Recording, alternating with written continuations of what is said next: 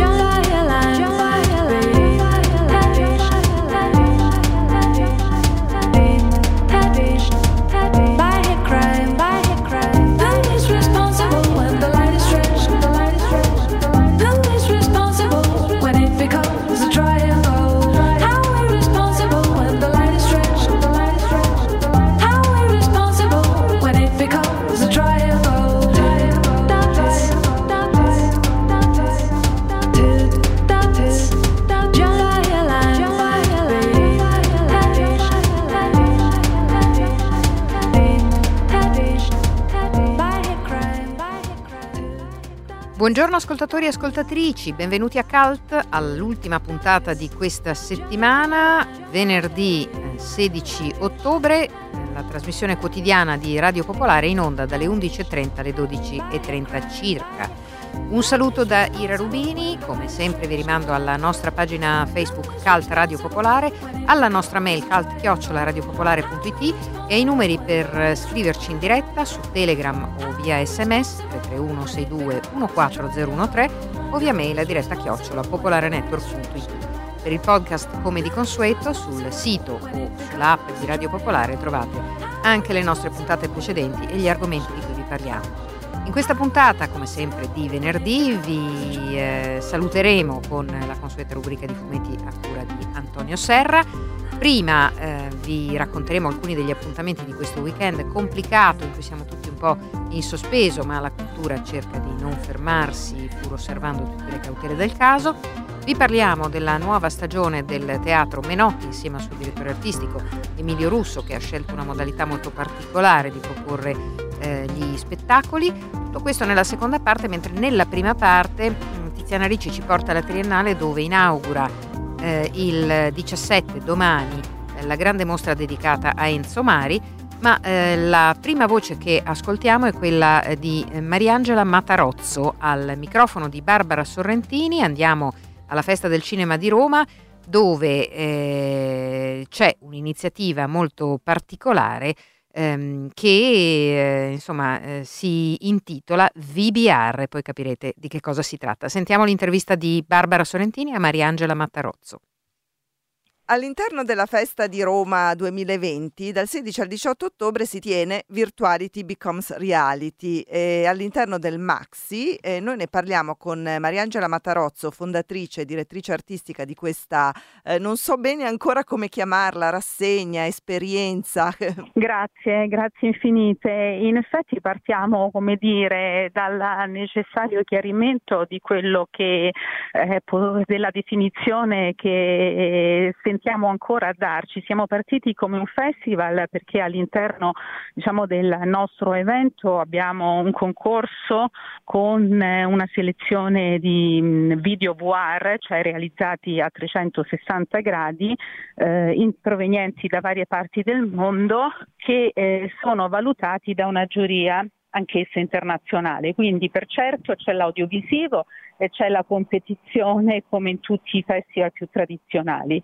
Accanto a questo abbiamo anche un elemento che per noi costituisce come dire, una punta di diamante che eh, è costituita da una selezione di esperienze. Esperienze significa appunto indossare un visore ed essere trasportati in una dimensione altra e vivere quello che è la, vivere la narrazione che ci propone il prodotto. Quindi siamo all'interno e possiamo eh, essere agenti, possiamo decidere noi come muoverci e come vivere l'esperienza. Quindi questo significa comunque poter anche apprezzare il, la potenza del medium, della VR, della virtual reality o realtà virtuale intesa e pensata appunto come medium capace di eh, regalarci momenti di empatia, proprio perché essendo dentro la storia, dentro la narrazione, possiamo eh, assumere il punto di vista della, dell'altro e questo è davvero importante.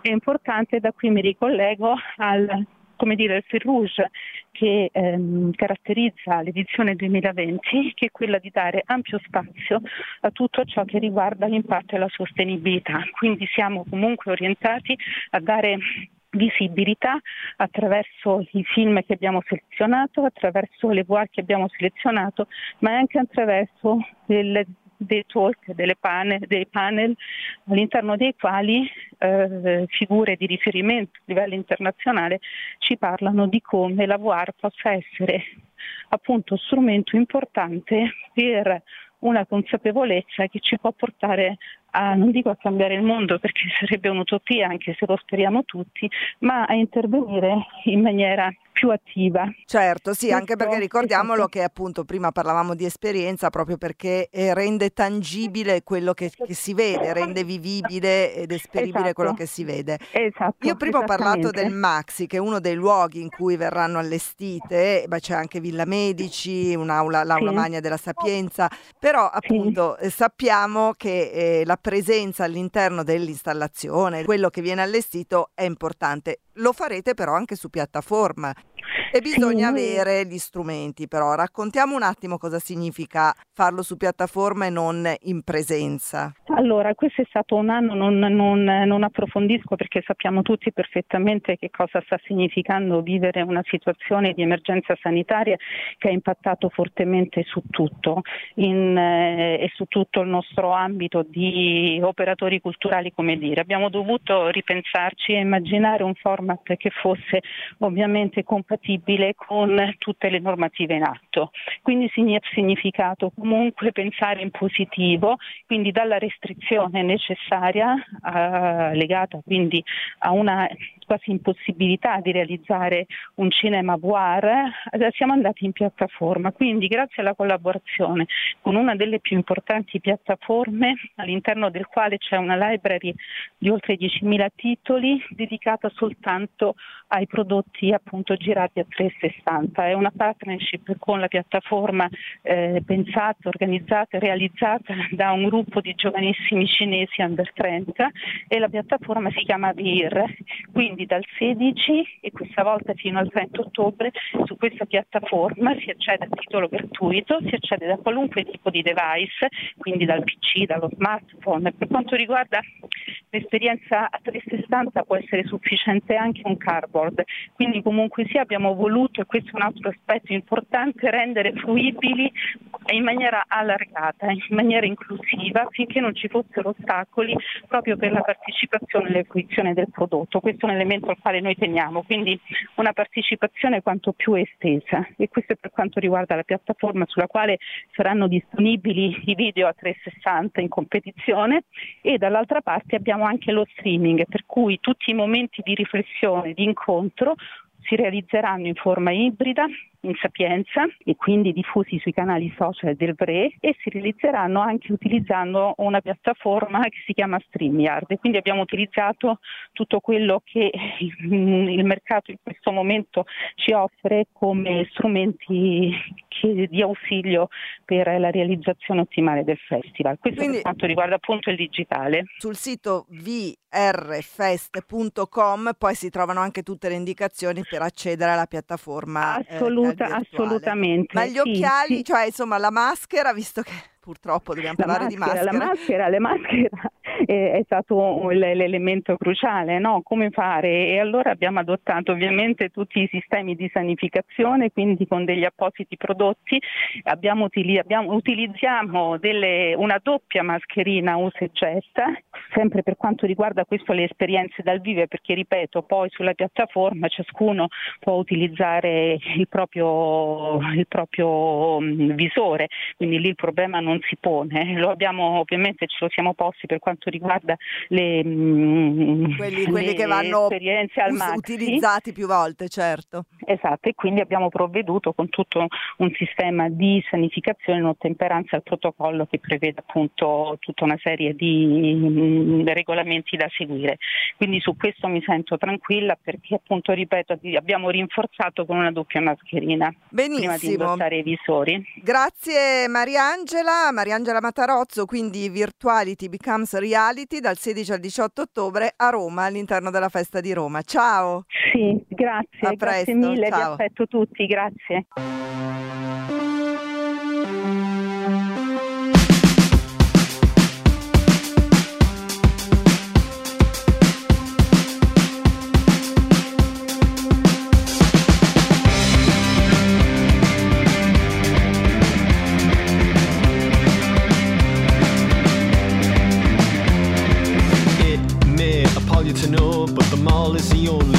I go. So much choice and restriction. You don't know what you've been missing. Same channel on my TV. The talking heads just can't agree.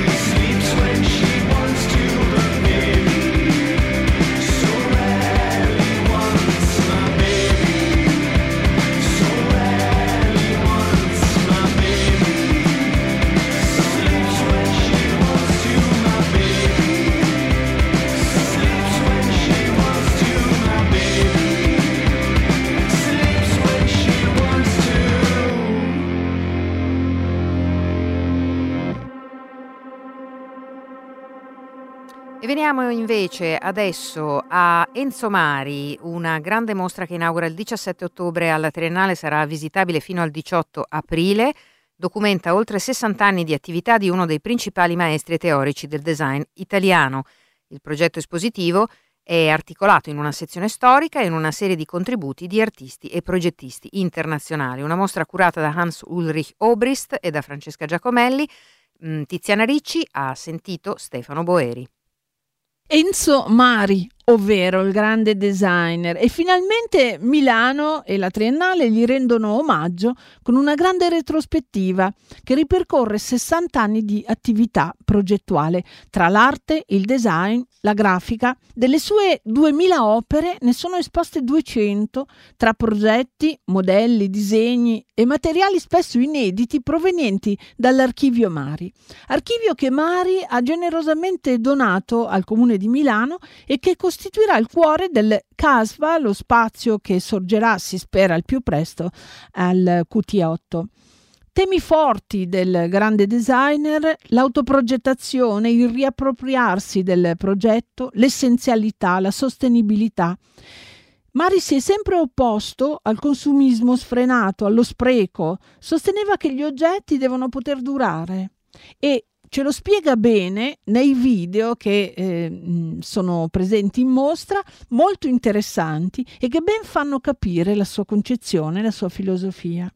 La mostra si articola in una sezione storica con il riallestimento del suo ultimo progetto espositivo che si tenne due, tra il 2008 e il 2009 alla GAM di Torino e poi la presentazione di piattaforme, molti mobili, oggetti da lui progettati. La mostra è curata da Hans Ulrich Obrist, il direttore della Serpentine Gallery, eh, con cui Mari aveva intrattenuto uno scambio ventennale e per la parte storica con Francesca Giacomelli, che conosce molto bene il lavoro di Mari e custodisce l'archivio. Belli poi i contributi di artisti come Nanda Vigo, che nell'atrio dà il via al percorso espositivo con eh, zoo di Enzo. Sono sagome colorate e luminose di animali sospesi nel vuoto, 16 animali, 16 pesci e poi tanti altri artisti, tra cui Adrian Paci, Tassitadin. In mostra incontriamo Stefano Boeri,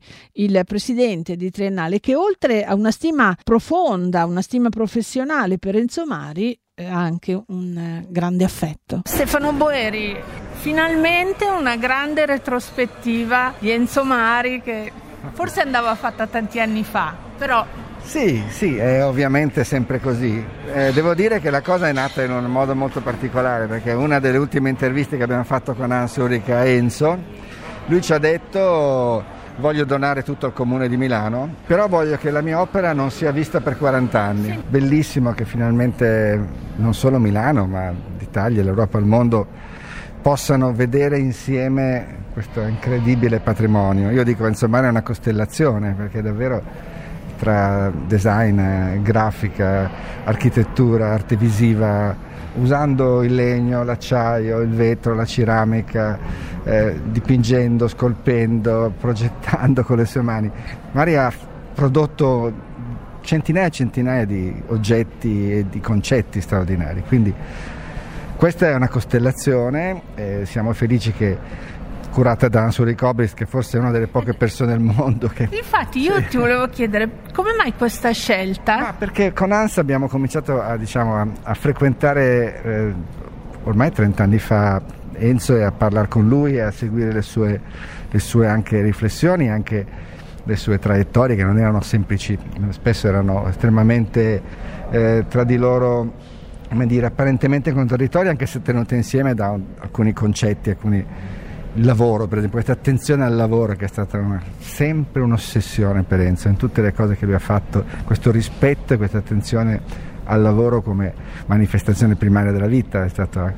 E quindi con ANS abbiamo fatto questa esplorazione e ANS ha, con Enzo ha accolto credo qualche decina di interviste che tra l'altro sono presenti in mostra, io suggerisco tantissimo. Eh, infatti questo è un elemento bellissimo, sì, bellissimo perché, perché è proprio Mari che umana, parla e che spiega... La dimensione umana di Enzo e su tutto il suo lato, anche il suo lato burbero, il suo lato eh, come dire a volte acclamatorio, ma comunque anche la sua dolcezza e sua, il, suo genio poi formidabile, quindi siamo molto contenti. Enzo ha detto eh, qualche anno fa che questa sarebbe stata l'ultima sua mostra, poi voleva che suo, la sua eredità, il suo archivio che donava totalmente al comune di Milano, e questa è un'altra cosa bellissima, rimanesse per 40 anni eh, nascosto. Ecco, ma allora questa cosa ci fa domandare, non è che sia stato tanto ottimista su quello che no, aveva intorno? No, non è mai vero? stato ottimista. Enzo ha sempre guardato con molta... Eh, direi disprezzo forse troppo, ma con molto come dire, critico. critico tutta la dimensione più commerciale, Il la velocità, la superficialità della produzione del disegno industriale, soprattutto parliamo del design. Il lavoro di, di Enzo è un lavoro di scavo, non c'è un oggetto che non nasca da uno studio comparativo, ma questo tu lo sai perché anche tu l'hai conosciuto bene, l'hai intervistato su questi temi, un lavoro di valutazione delle infinite possibilità che la creatività offre e una- poi una loro selezione per arrivare a un oggetto che grazie a questo scavo resta nel tempo, cioè la cosa più incredibile di Enzo è la classicità che tu vedi delle cose e non sai dire quando sono state fatte perché questo- potrebbero essere fuori dal tempo. eh. Anche questo concetto dell'autoprogettazione. Eh, sì. Io mi ricordo che un po' di anni fa, in un mm, fuorisalone, dei giovani che lavoravano proprio su questo concetto dell'autoprogettazione, della sedia di mano. No, no, no, è stato, è stato anticipatorio anche su questo, nel senso che non è una forma superficiale di partecipazione alla costruzione, ma è una forma consapevole, cioè lui costruisce i materiali, costruisce un manuale, delle regole e poi lascia una certa libertà di interpretazione, ma dà la possibilità di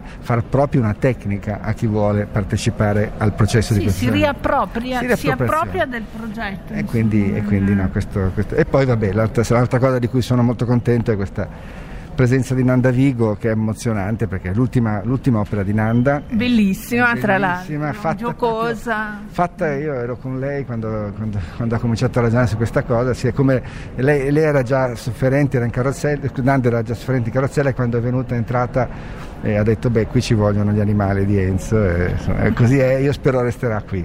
Vabbè, allora una grande ripresa dell'attività Sì, espositiva di Triennale. Grazie mille. Il giornale locale ha scritto che non moriremo più. La scienza ha risolto l'enigma e beviamo un caffè. Nei bar lungomare i vecchi ubriachi festeggiano. Mentre tu mi racconti dei tuoi ex, di tua madre che ormai non c'è più, ma ti giudica anche da lassù.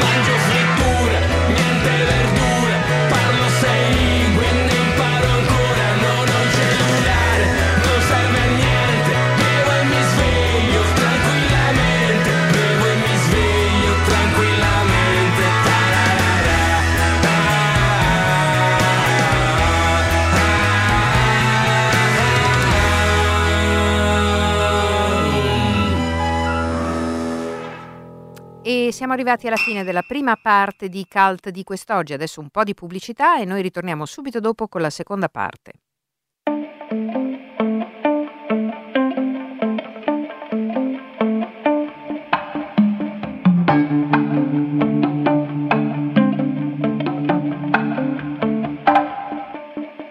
Camínalo.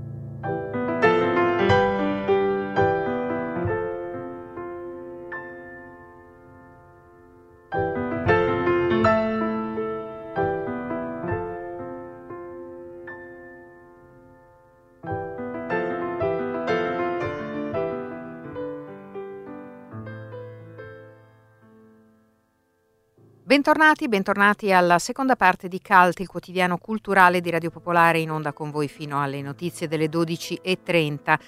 E adesso andiamo idealmente al Teatro Menotti di Milano. Il teatro ha recentemente presentato la propria ehm, stagione. Emilio Russo, il suo direttore artistico, ci ha raccontato quali sono le modalità e lo spirito con cui il Teatro Menotti riparte. Sentiamo Emilio Russo. Grazie a voi di ospitarmi.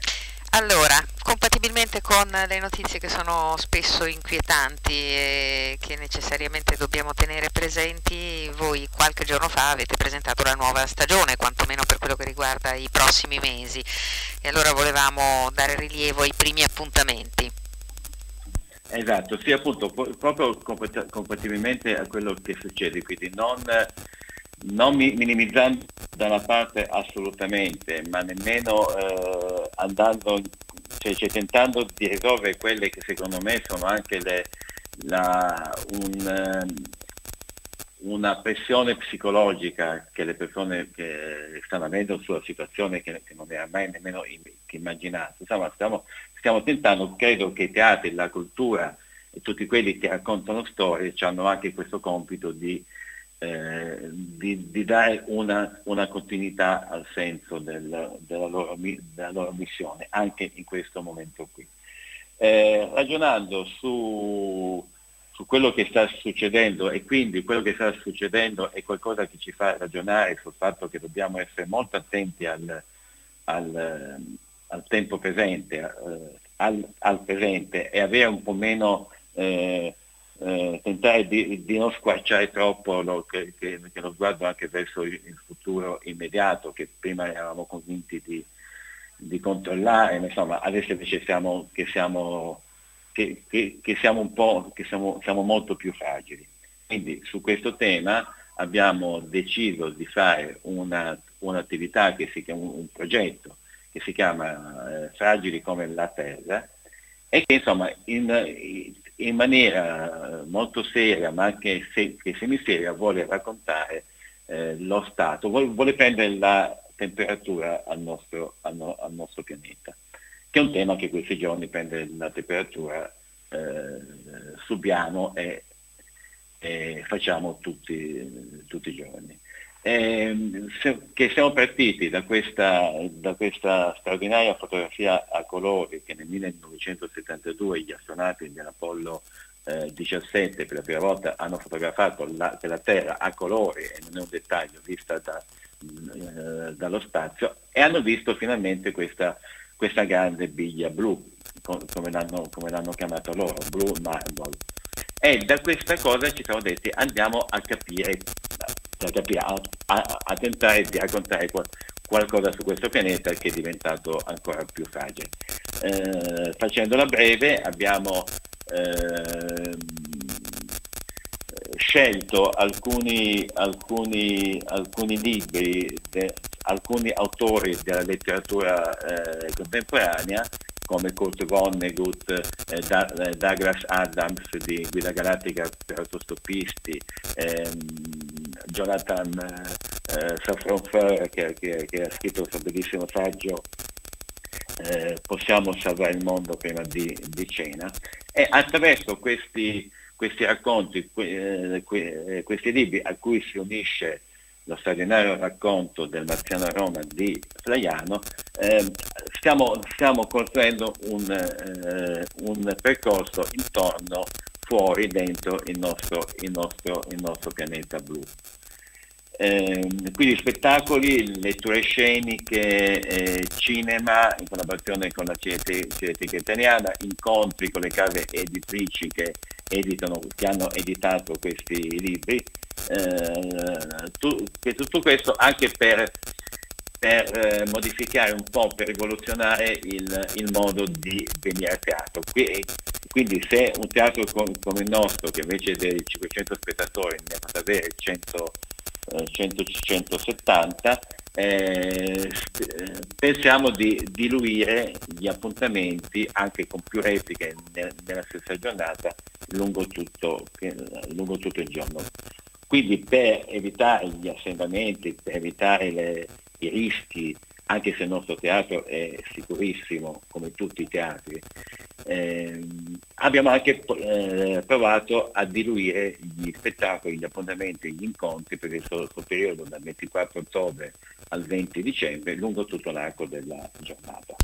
Ecco, questa mi sembra una cosa molto interessante perché se ne è molto parlato, ma pochi lo fanno e quindi sarà evidentemente anche per voi insomma, un laboratorio sperimentale che darà indicazioni anche ad altri.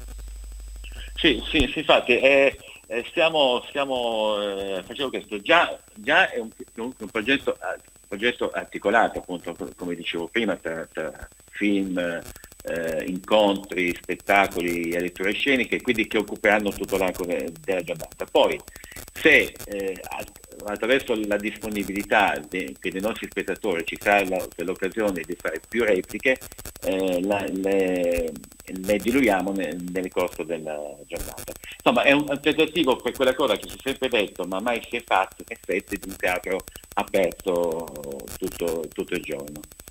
Eh, sperando che questo, che questo eh, crei ancora di più la voglia ne- nelle persone di, di andare a teatro. No- noi abbiamo, abbiamo visto eh, quest'estate, abbiamo fatto una rassegna molto fortunata a- nel cortile di Palazzo Sormani, in cui abbiamo fatto tutti i giorni un, eh, tutti i giorni un sold out, cioè, avevamo 150 posti.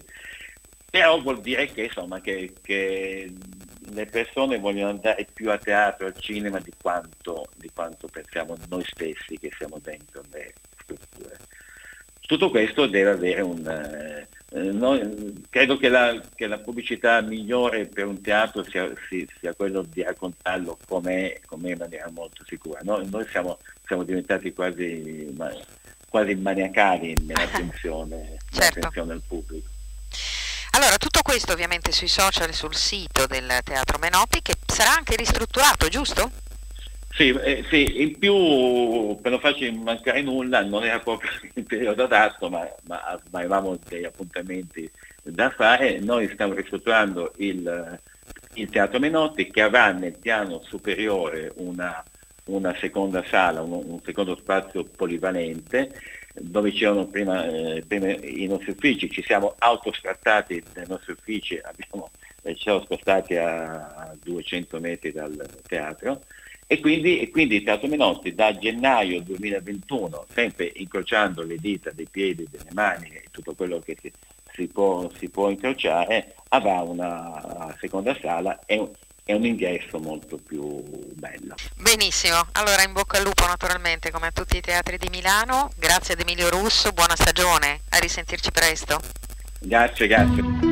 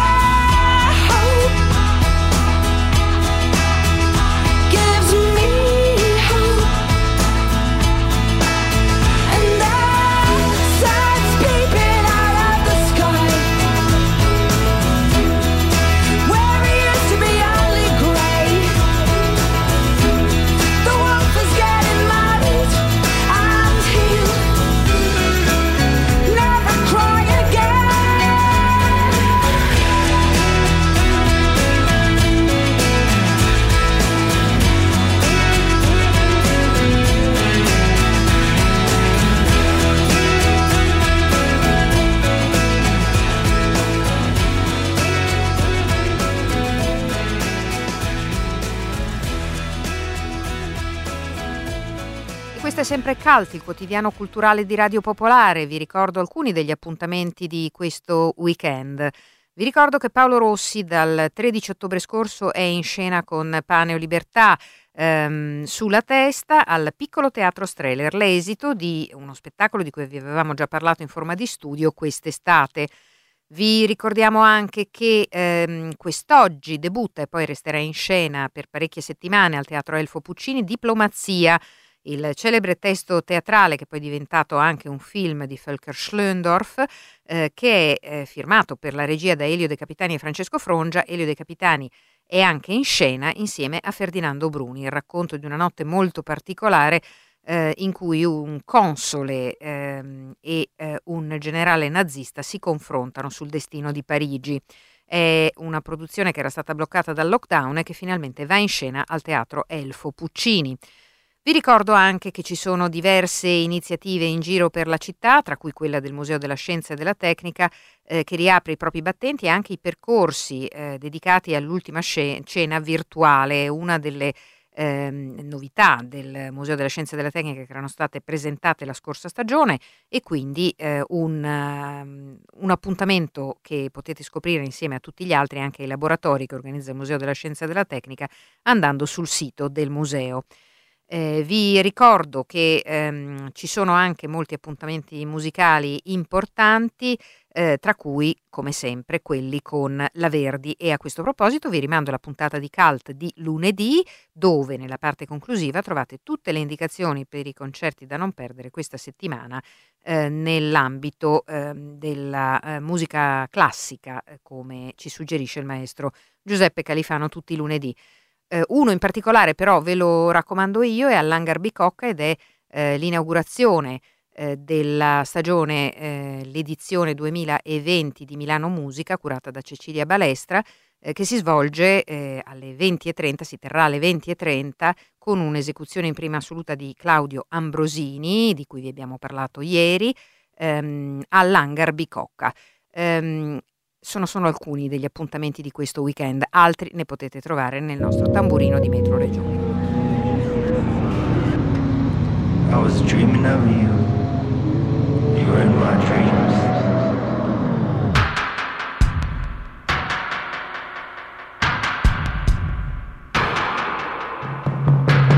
My old pal looks shaky with a cigarette in his hand. And pepper sprinkled on his face and on his head. Looks like he might start crying. It's just something that I said. Let's take a walk around the block that's fleeting. Feelings infinite. Around here we've been wondering what tomorrow's gonna sing. On the final field recording from the loud Anthropocene I seen the sparkle of the diamonds on the watch of the MC It's not keeping time, just shining. It's not the first time you said one and done. And oh my god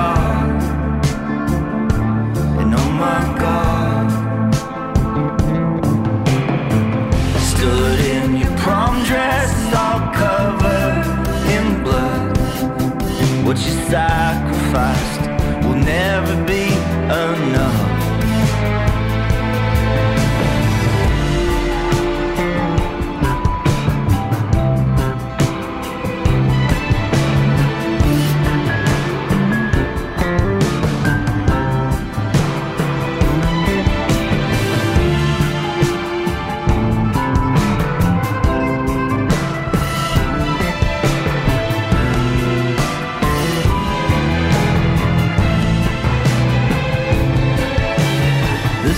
town looks empty, but we knew it wouldn't last. Behind bulletproof windows, they're still wiring the cash.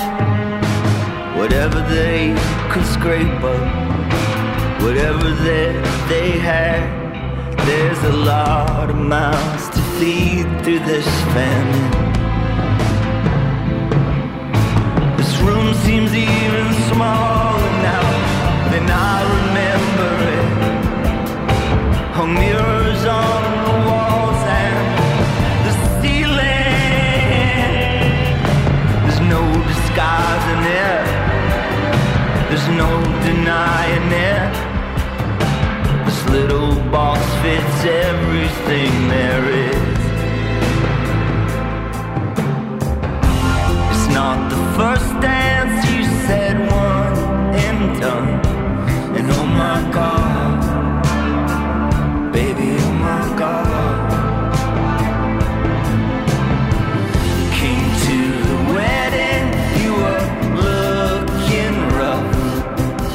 the?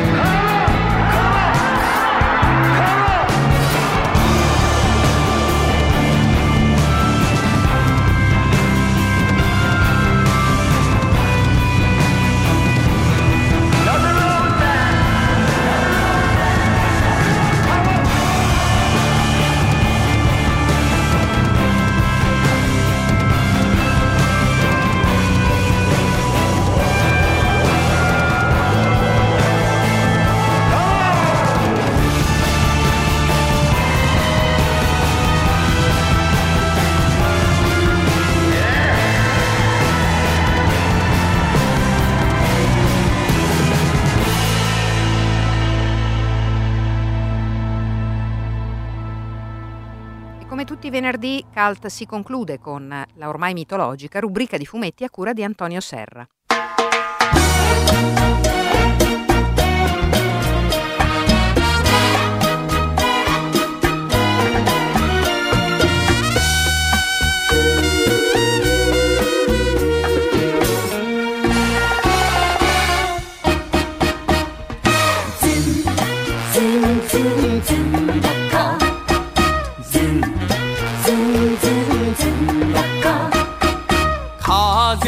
吹かれて花が散る。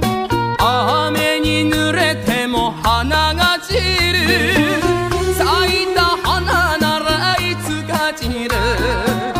同じ定めの恋の花。Oggi parliamo di un bel volume edito da Rizzoli Lizzar che si intitola Viaggi, sogni e segreti. È un volume realizzato da Vittorio Giardino che è storico, disegnatore e sceneggiatore del fumetto italiano che ha realizzato tantissime storie di ambientazione storica e soprattutto di, di tipo diciamo spionistico storico. Queste storie però, queste piccole avventure che sono raccolte in questo volume antologico hanno una, un'ispirazione del tutto diversa, sono nate in periodi diversi e momenti diversi ehm, per ehm, riempire diciamo, degli spazi all'interno di note eh, riviste o settimanali come, come l'Espresso, quotidiani, come Repubblica eh, o il Messaggero e così via eccetera ehm, durante il periodo estivo, il periodo estivo nel quale spesso si cerca di, non so, i vari, i vari editori cercano di trovare delle soluzioni con cui riempire gli spazi, gli spazi vuoti. Quindi sono storie quasi tutte brevi o molto brevi che eh, spesso si occupano appunto come dice il titolo, di viaggi, ma che soprattutto hanno una caratteristica comune, si occupano anche di segreti, sono tutte storie con un risvolto poliziesco e un finale in qualche maniera a sorpresa, ma spaziano attraverso tutta una serie di dimensioni che vanno soprattutto attraverso sia tutto spaziali, andiamo da Bangkok a Urbino, da, da Lucca alle Maldive, la Liguria così via, insomma ci sono tantissimi luoghi visitati dai personaggi di queste storie, tutte queste storie hanno in qualche maniera una vena che potremmo definire erotica, in qualche maniera sexy, ci sono sempre delle donne bellissime che in qualche maniera animano la, le storie, ma anche ci sono riferimenti tantissimi alla cultura del nostro, del nostro paese, c'è, sono, c'è una storia dedicata a Pilo della Francesca, c'è una storia dedicata alla Maga Circe, ci sono, come dire, si spaziano da una dimensione all'altra, come appunto nei sogni, cosa che viene citata anche nei titoli, in storie quindi che, che hanno come ulteriore caratteristica chiaramente la peculiarità del disegno di giardino. Disegno minuzioso, precisissimo che ricostruisce gli ambienti e i personaggi in maniera incredibilmente dettagliata e mai ripetitiva. Un volume molto bello e anche divertente da leggere, insomma, eh, alcune storie magari qualcuno dei nostri ascoltatori potrà averle lette in passato, ma qui sono tutte in un'edizione revisionata dallo stesso giardino e spesso anche integrali perché in passato erano state a volte ridotte a causa degli spazi ridotti a disposizione nei giornali dove erano state pubblicate. Quindi abbiamo parlato di Viaggi, sogni e segreti di Vittorio Giardino, edito da Rizzoli Lizard, sono 25 euro in fumetteria e libreria. Sapessi com'è strano sentirsi innamorati a Milano. A Milano. Il mondo è cambiato. Quanto sei disposto a cambiare? Dopo l'inverno, la primavera, la luce arriva dopo la notte più nera. Il mondo è cambiato. Quanto sei disposto a cambiare? Dopo l'inverno, la primavera, la luce arriva dopo la notte più nera. La tua città rivela chi sei. Cerchi la fede in caso di Mayday. Sono più vecchio ma non più saggio E assuefatto, la felicità è un miraggio Diventando quel che schifo di più in assoluto Complimenti, non sgocciola il tuo imbuto. Ora che davvero qualcosa non va In questo gioco dell'oca siamo foie gras dalla città-stato dove tutto gira Oligarchi di provincia, classe creativa. Sangue amaro trasmette la pandemia.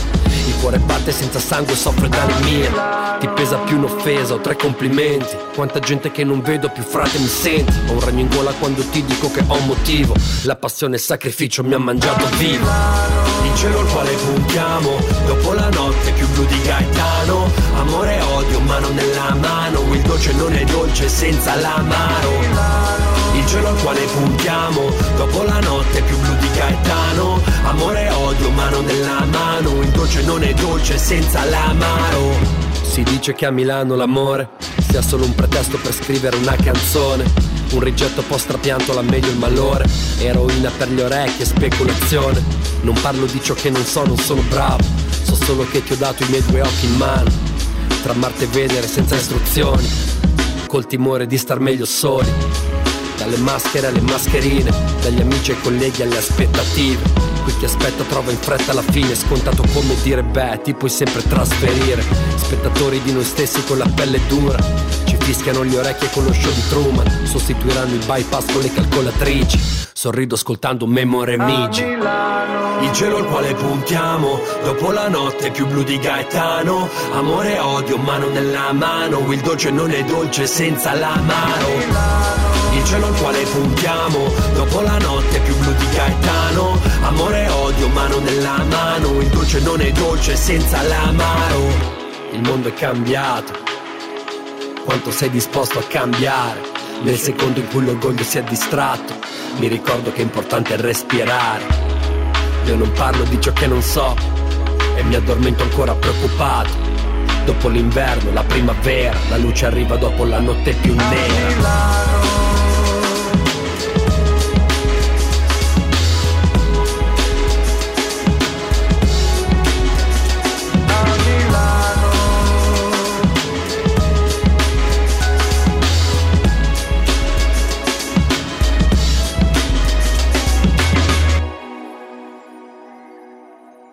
arrivati alla fine di questa puntata di Calt, il quotidiano culturale di Radio Popolare, che chiude anche la sua settimana e vi dà appuntamento a lunedì prossimo alle 11.30 oppure in podcast sul sito o sulla app di Radio Popolare dove trovate anche gli argomenti di cui abbiamo parlato in settimana.